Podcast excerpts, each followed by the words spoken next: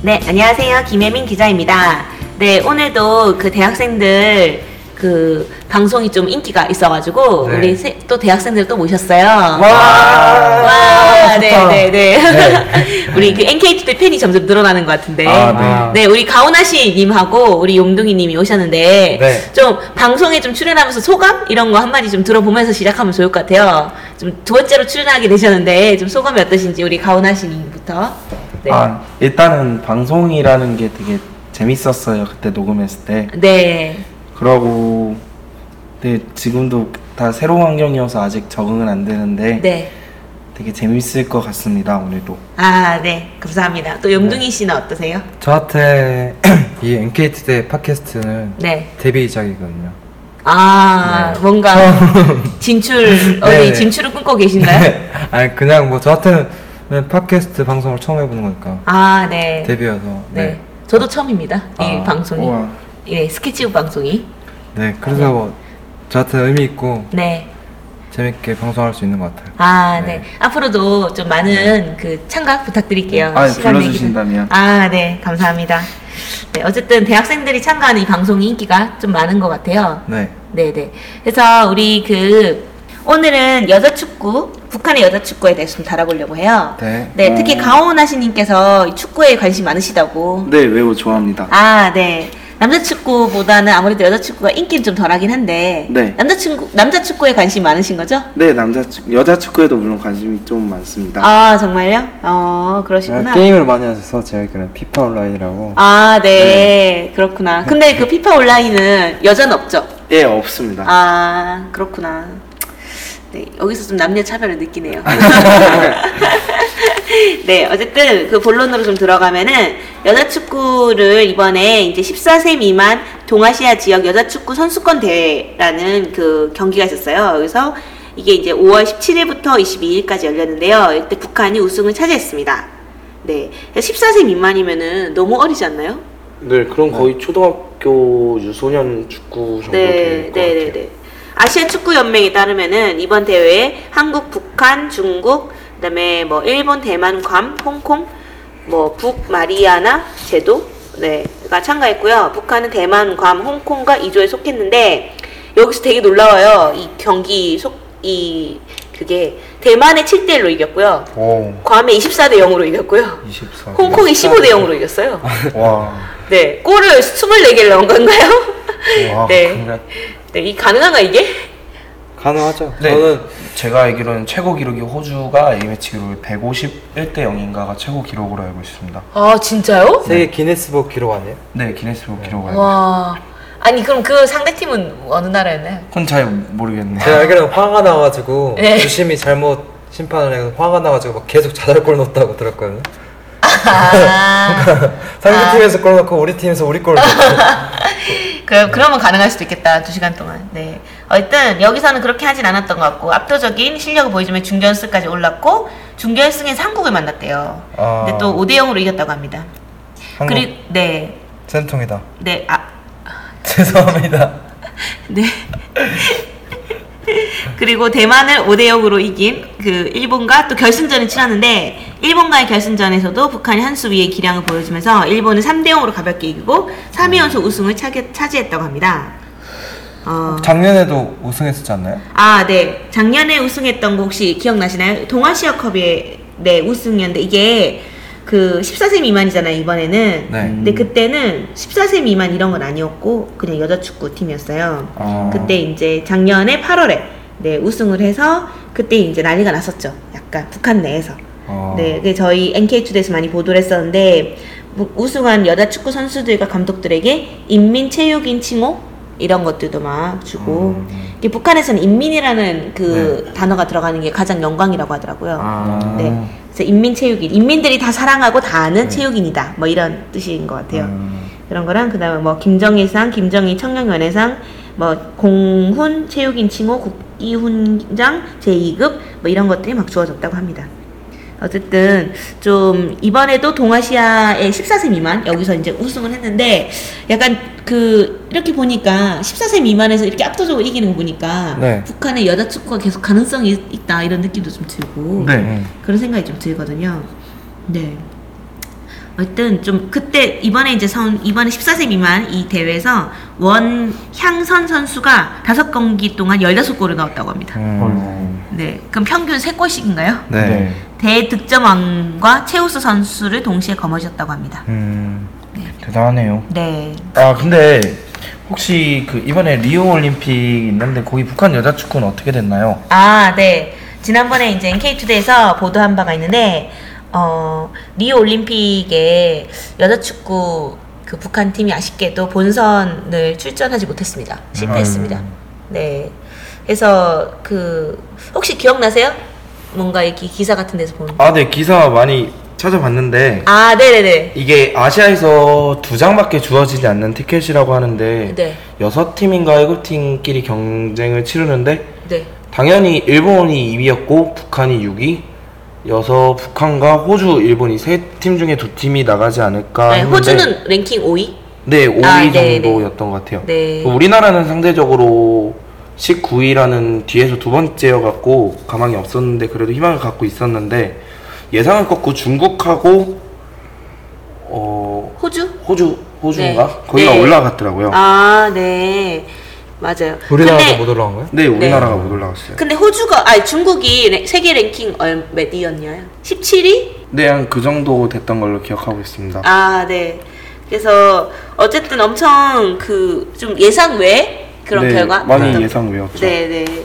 어쨌든 안타깝게 리오 올림픽에는 출전을 본선 진출은 좀 실패해서 너무 안타깝네요.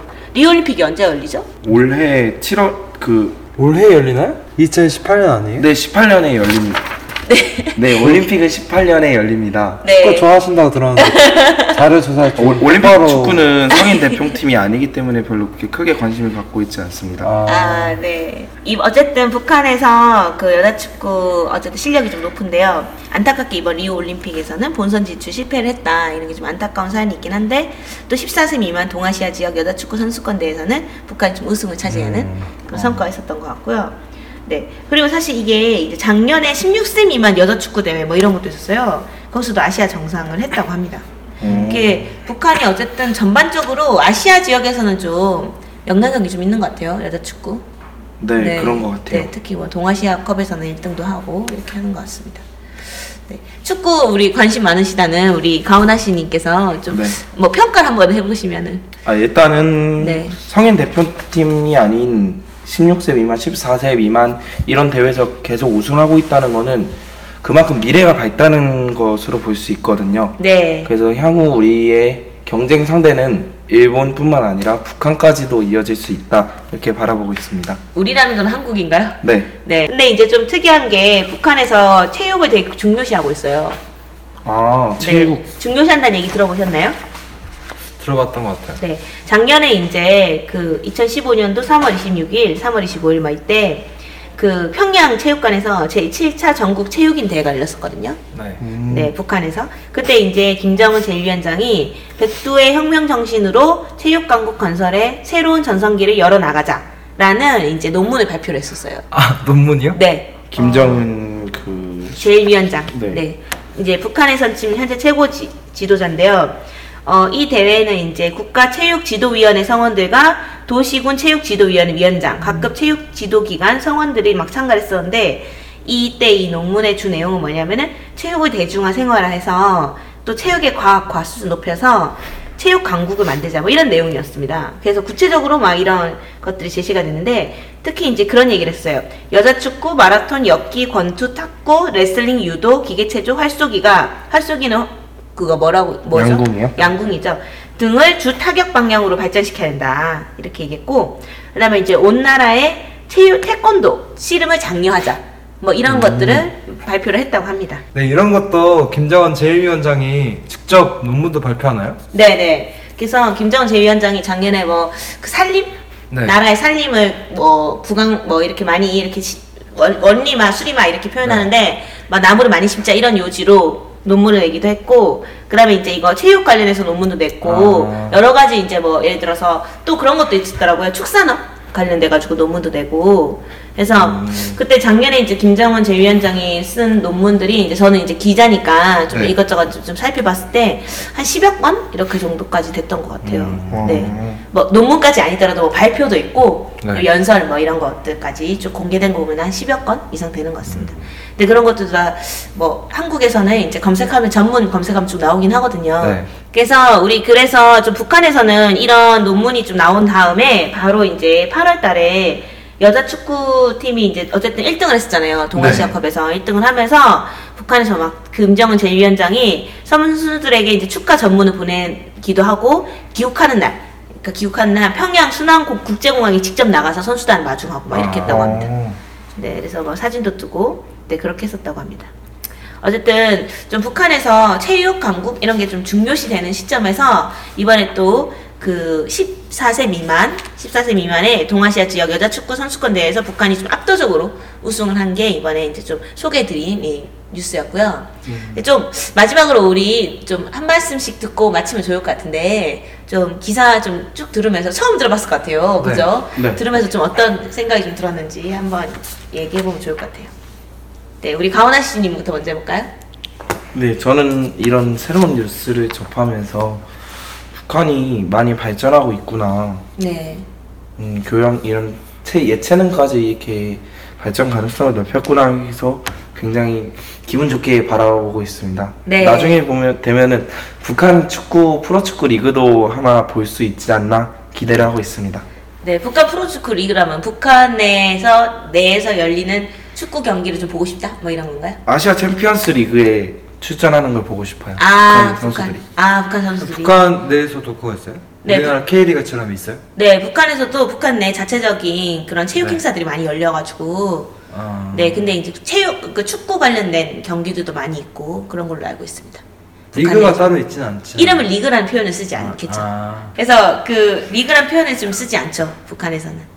그러면 뭐라고 하죠? 뭐 축구 대회 이렇게 하지 않을까요? 여기도 이제 체육인 대회 이렇게 열었던 것처럼. 뭐 축구 대회 이런 식으로 좀 축구 경기 뭐 이렇게 네. 얘기를 할 것 같습니다. 네. 네. 우리 네. 용둥이 씨는 좀 어떻게 보시는지? 저도 저번에 한번 출연을 했었는데, 네. 확실히 그러니까 북한 관련 소식들이나 뉴스들을 많이 우리나라 언론에서 차단해 놓잖아요. 그래서 네. 새롭게 알게 되는 사실들이 많아서 네. 정말 좋은 것 같아요. 아, 네. 알겠습니다. 앞으로 NK투데이 스케치북 네. 자주 이렇게 들어주시면 감사하겠어요. 그러면은 우리 네 이상으로 방송을 좀 마치도록 하겠습니다. 네, 수고하셨습니다. 다음에도 꼭 출연해주세요. 안녕히 계세요. 감사합니다. 감사합니다. 네.